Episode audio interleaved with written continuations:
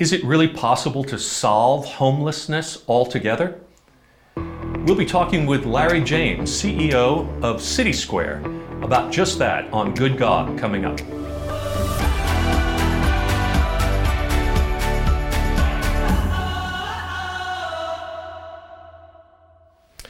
Welcome to Good God. I'm George Mason, your host, and I'm delighted to be able to welcome my good friend and colleague Larry James to Good God. Thanks, George. Good to be here. Thank you. Larry uh, is the CEO of City Square, uh, a, a uh, community benevolence ministry for transformation in our in our town that addresses uh, remarkable. Um, issues of poverty and works with our neighbors in, in beautiful ways and, and really a, a, fabulous organization. Larry is a, a United Methodist now and a, a, clergy person. But Larry, that's really not the whole story that, uh, people would want to know. So yeah. I, would love for you to say a few words about your own journey as uh, coming from the Church of Christ and being a pastor and how you got to where you are today. Yeah, that's kind of laughable at some points, George, but it's interesting, I suppose. Uh, I grew up in a Church of Christ family uh, in Richardson, Texas, mm-hmm. When it was a very small little village north of the city.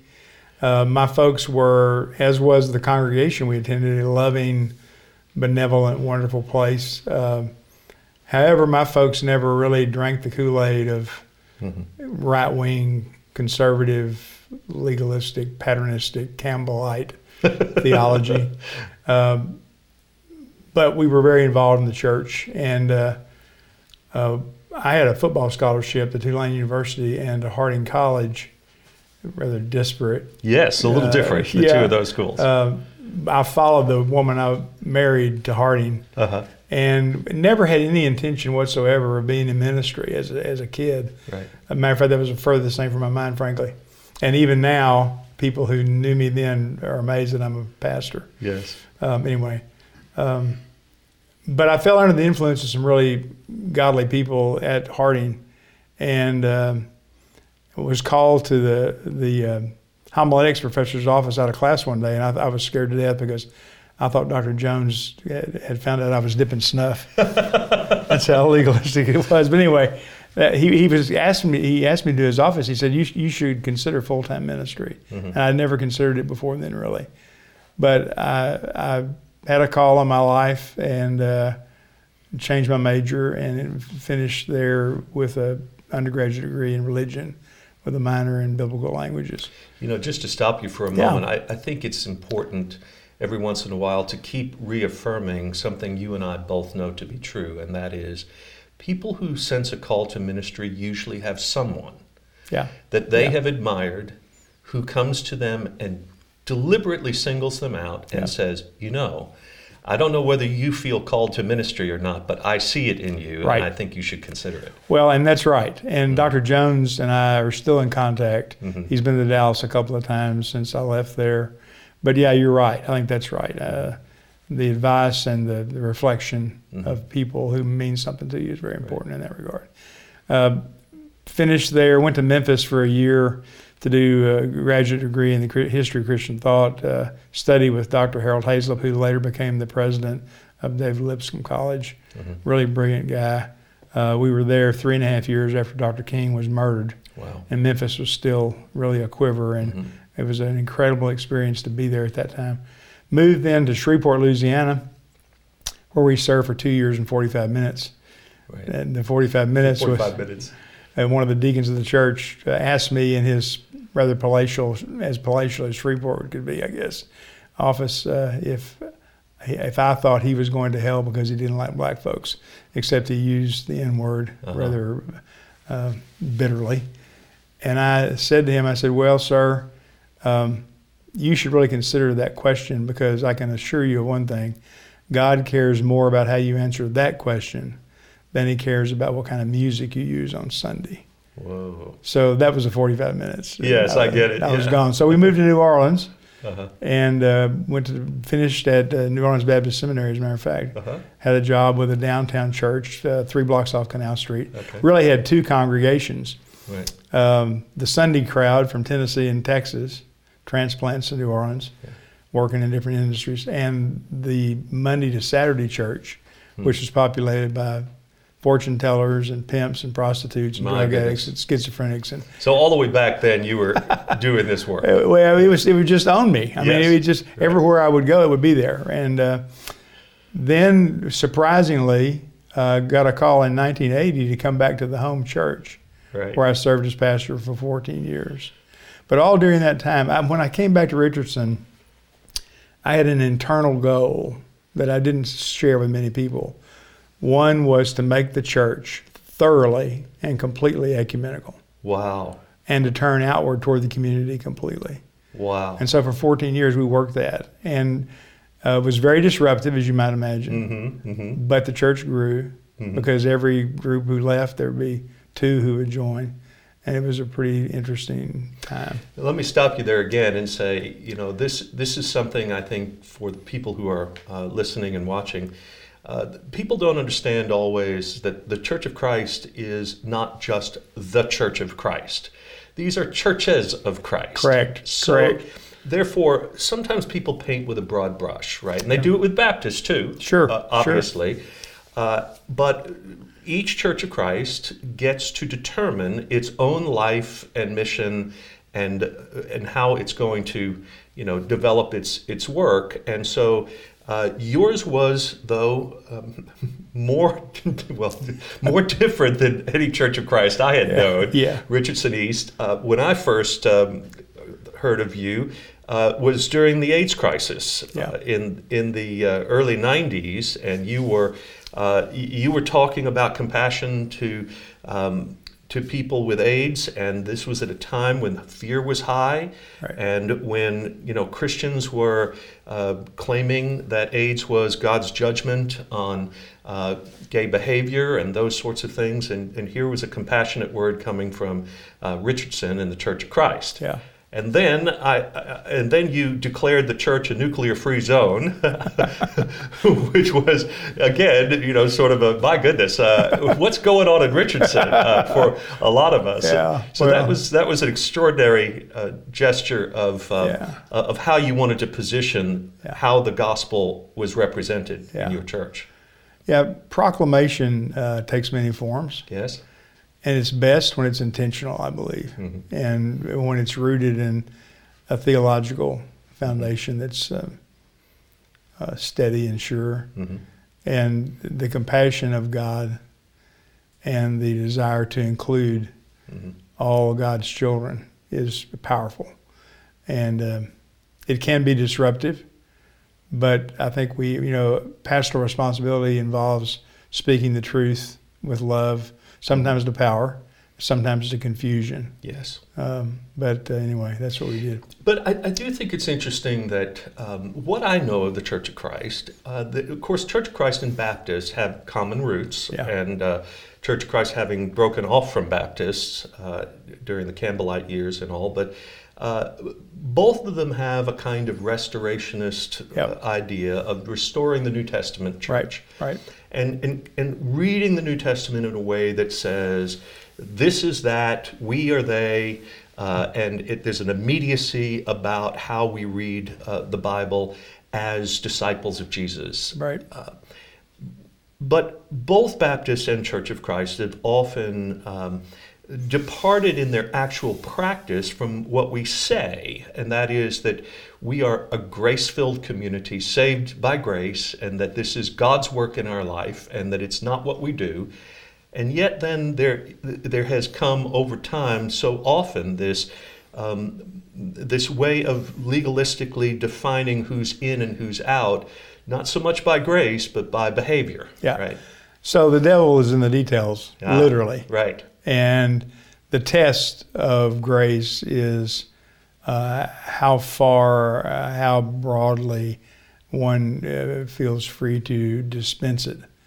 And uh, if you move toward that place that is unlimited hmm and uh, the horizon is expansive, uh, you're in for a great ride, but also some trouble. Yes. Right. I used to tell the church in Richardson that I was a closet Wesleyan Uh and that they would just have to deal with that. huh. Uh huh. Uh-huh. And I, I really all Did they understand what that meant? probably not. S- Some did, but uh, that there, there's always been, well, not always, but there's been for a long time in my soul this recognition of you know, this expansive grace of God that begins literally at birth yes. and proceeds all the way to the end, mm-hmm. and that the goal is to strive for in grace perfection, which mm-hmm. is you know really a, a noble endeavor. And Wesley was a genius, right? And uh, uh, modeled reform mm-hmm. and real restoration mm-hmm. inside the Anglican Church by by remaining outside it. And right, so here you are um, now finding this Wesleyan uh, emphasis uh, by being at home in the Methodist Church. Exactly. And and I think that a big key in all of this, as you're describing in Wesley's understanding, is this this idea of personal holiness being tied to social justice right. at the same time. That the, the part of the problem we run into in churches is when we choose one or the other, right. and not uh, hold the two uh, together, um, and and that you know that that seems to be where the lines of American Christianity are today. Uh, those who, who prefer only their sense of personal piety and then let the marketplace and let neighborhoods and let politics take care of the rest, right. or those who are so passionate about social transformation that they neglect a real relationship to God that is personal and deep and, and holy. Right. Um, holding those two things together is really a big key, isn't it? It really is, and uh, it's, I, in my in my opinion, uh, it's the only way to walk. Right, right. Well, uh, I think that's that's part of the, the the tension we have, and the struggle that sometimes we have with our churches, and uh, especially in a highly partisan time now, right. when so much of faith seems to be uh, challenged by political allegiances. Right. right. So when you're concerned uh, primarily about uh, the, addressing matters of the poor and the community, this sounds somehow liberal and democratic and that sort of thing, when in fact it's really about being a gospel partisan, isn't it? It, it really is. And the deep uh, rootedness of concerns for justice and equity mm-hmm that are found in the Hebrew scriptures mm-hmm. that are then embodied and personified in the Christ right. and in the community. Right. Uh, it's it's uh, the the battle to convince and to win people to that view is difficult at times, but there is reassurance in that platform upon which we stand. Right. And uh, you know we don't have to be angry to speak the truth. Sometimes anger is appropriate. Right.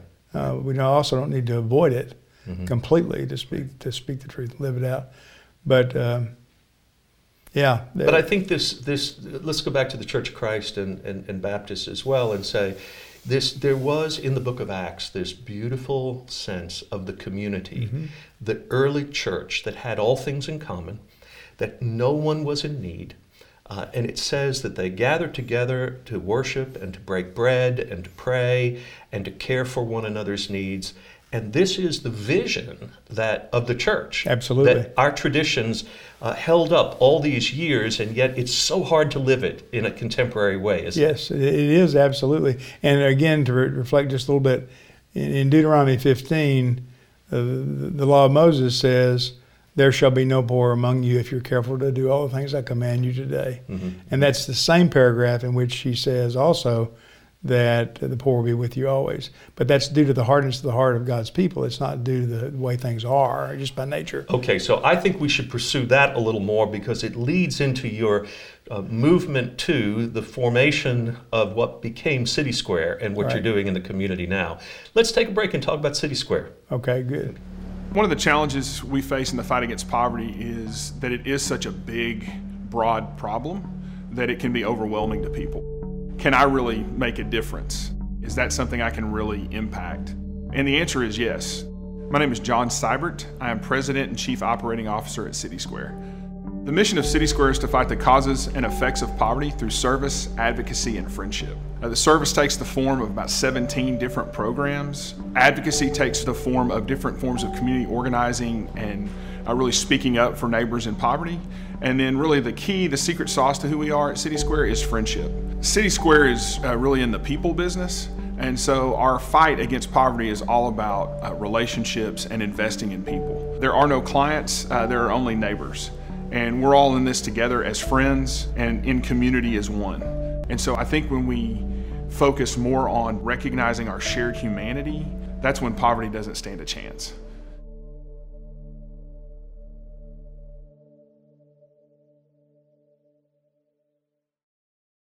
Larry, we were talking about the church's responsibility to care for the poor, and uh, you are CEO now of City Square, which is a human and community development corporation that is uh, into everything in, in town. I mean, it doesn't matter whether the mayor needs this for the South Dallas Grow area, whether we're talking about homelessness, whether we're talking about uh, jobs training or whatever, uh, education. Uh, the City Square is in the middle of it, and that's a beautiful thing. Uh, but how did you get into this work? How did you move from being a pastor uh, into this community and human development work? That's a great question. In some ways, it, it's, it's, a natural evolution of the opportunity of my ministry to more fully align with what I'm concerned most about.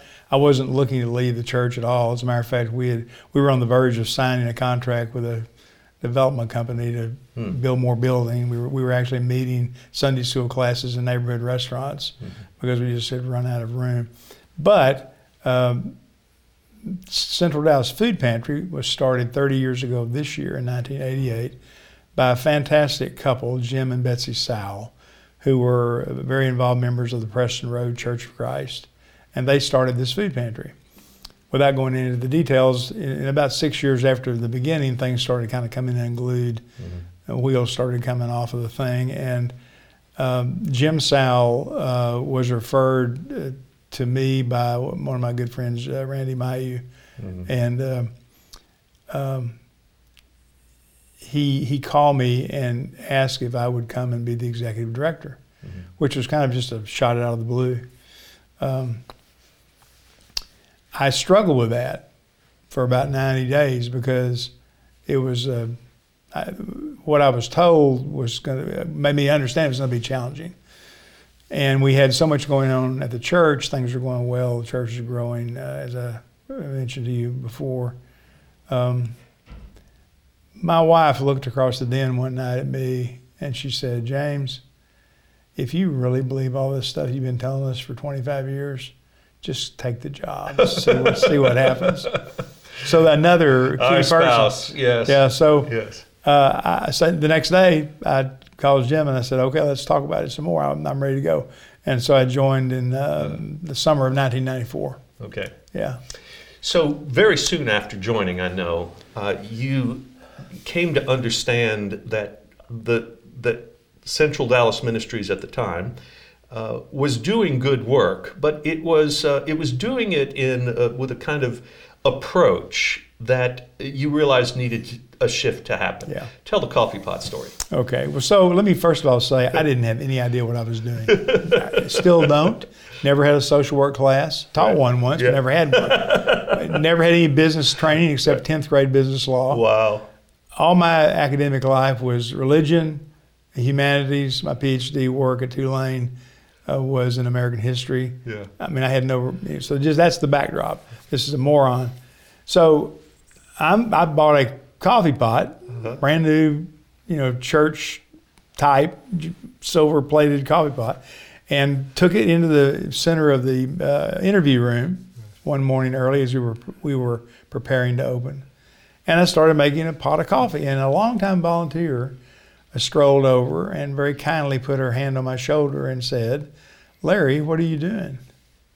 And I said, "Well, I'm making coffee." I like coffee. I bet you like coffee. I would expect that people who come to talk about their problems might be put at ease with the offer of a cup of coffee. And the woman said to me, very kindly, but matter of factly, don't you know that if you make coffee, these people will never leave? Mm-hmm. And that was an awakening for me. I told my wife that night, uh, clearly we were about a half a uh, bubble off plum. Right. And that our trajectories were going to go in quite different ways eventually. And sure enough, that was the case. Um, we solved it, or we we- no, we moved into a pathway of deeper understanding Ah, thanks to a Latina grandma. wow. I was interviewing three families together, which is no way to do social work, I'm told. Three wonderful moms and uh, five or six beautiful children. These women were perfect strangers to one another. Um, they were pooling their limited English to overcome my abject stupidity when it comes to Spanish. Right. We were not getting very far at all. And about the time I was ready to despair, Josefina Ortiz, who I had already interviewed, and she'd been to the grocery store to get her groceries, she came walking back through the interview room, and I stopped her. And I said, Ma'am, could you help me? She was shocked that I would ask her for help. That's not how the equation worked in that building. We were the ones who helped. People like her didn't help. Right. But I didn't know the rules really because I didn't know anything, right? So I asked Miss Ortiz to help me translate this conversation. She put her groceries down and gladly came to the place of assistance and she said, um, I'm, I'm glad to help you.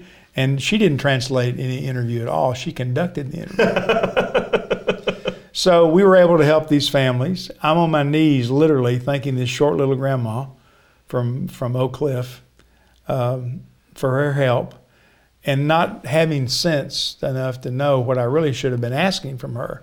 But she had the good sense to turn back to me when she reached the door, and she said, "You know, Larry, um, I could come back tomorrow if you need my help." Wow. And I said, please do. And Josefina came back tomorrow. Every day we were open virtually for nine years. Wow. And that afternoon, I had a very non Church of Christ experience.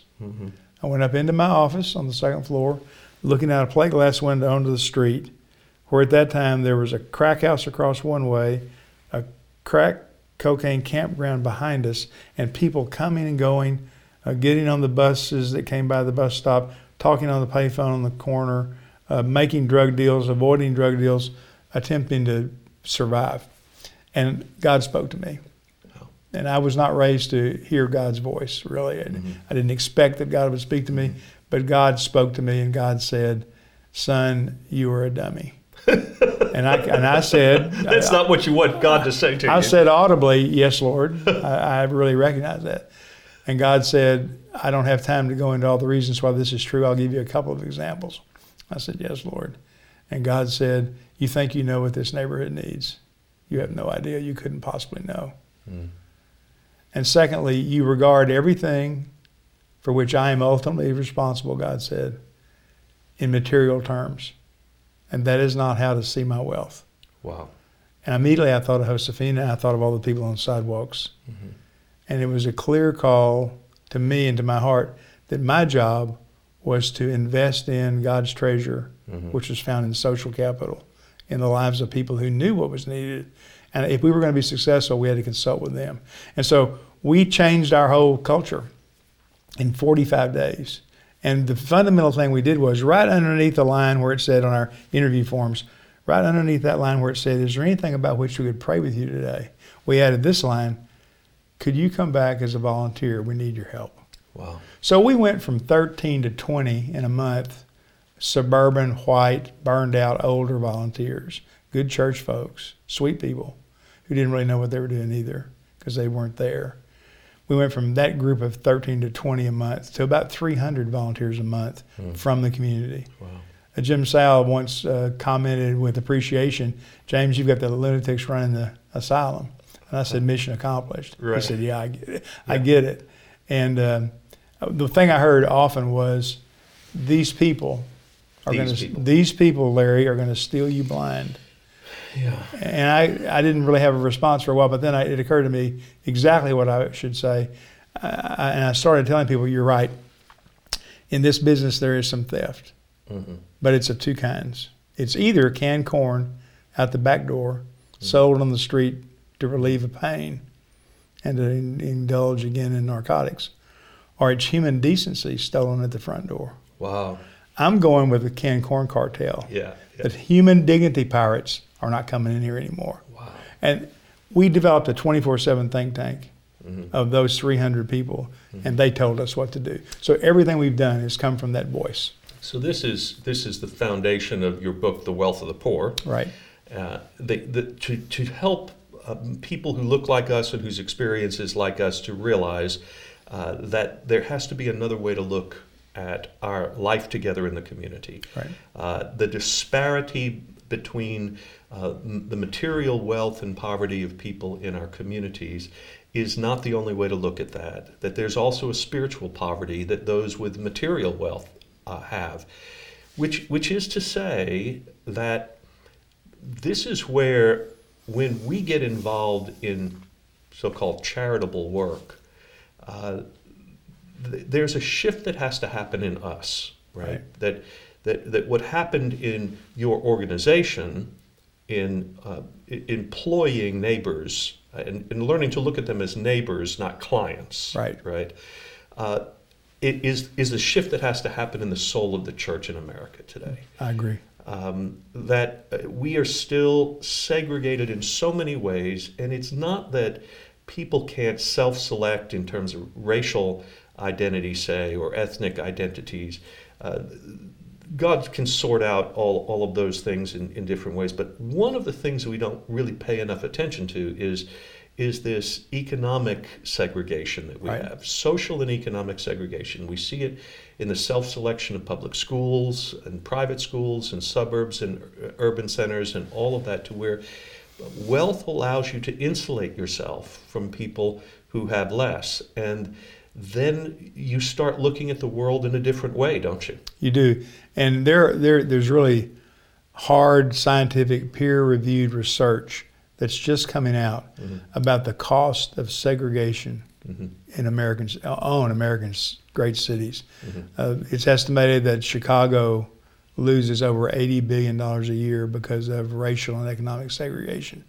We need each other. Yes. You know, we need everyone to be fully gainfully employed.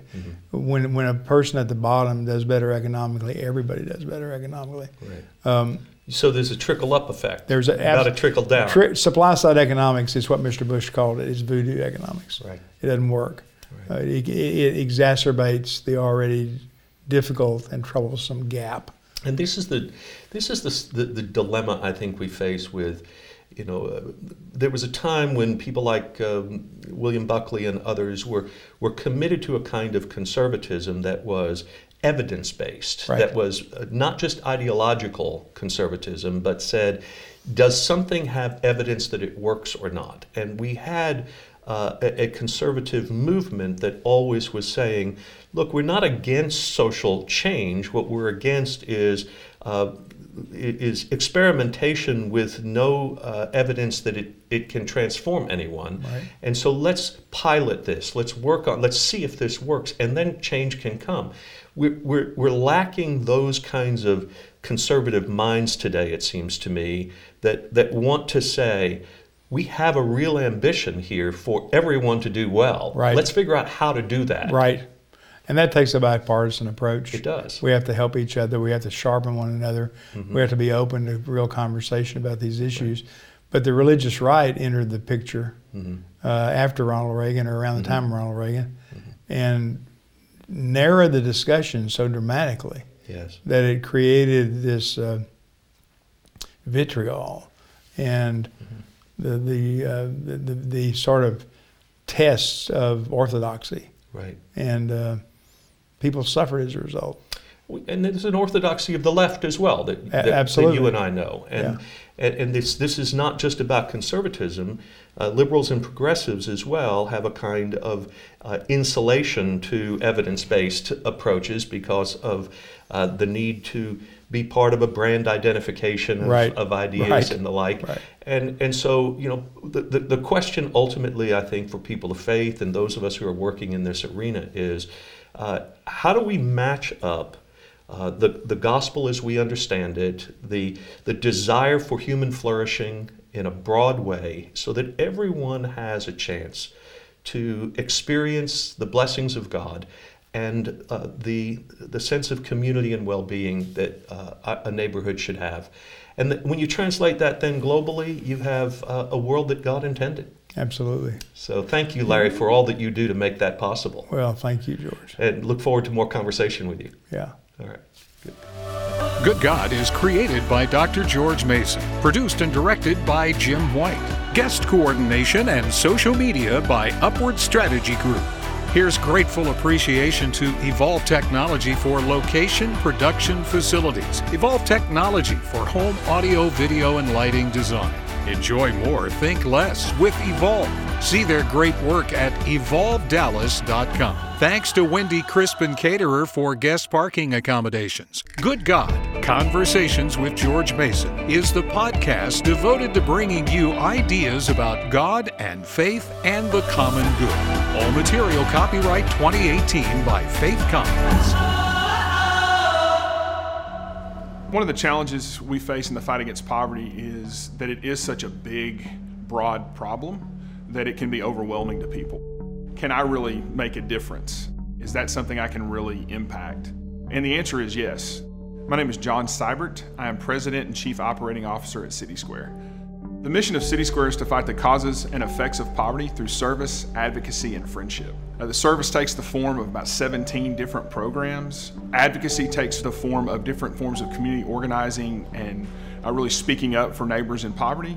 And then, really, the key, the secret sauce to who we are at City Square is friendship. City Square is uh, really in the people business. And so our fight against poverty is all about uh, relationships and investing in people. There are no clients, uh, there are only neighbors. And we're all in this together as friends and in community as one. And so I think when we focus more on recognizing our shared humanity, that's when poverty doesn't stand a chance.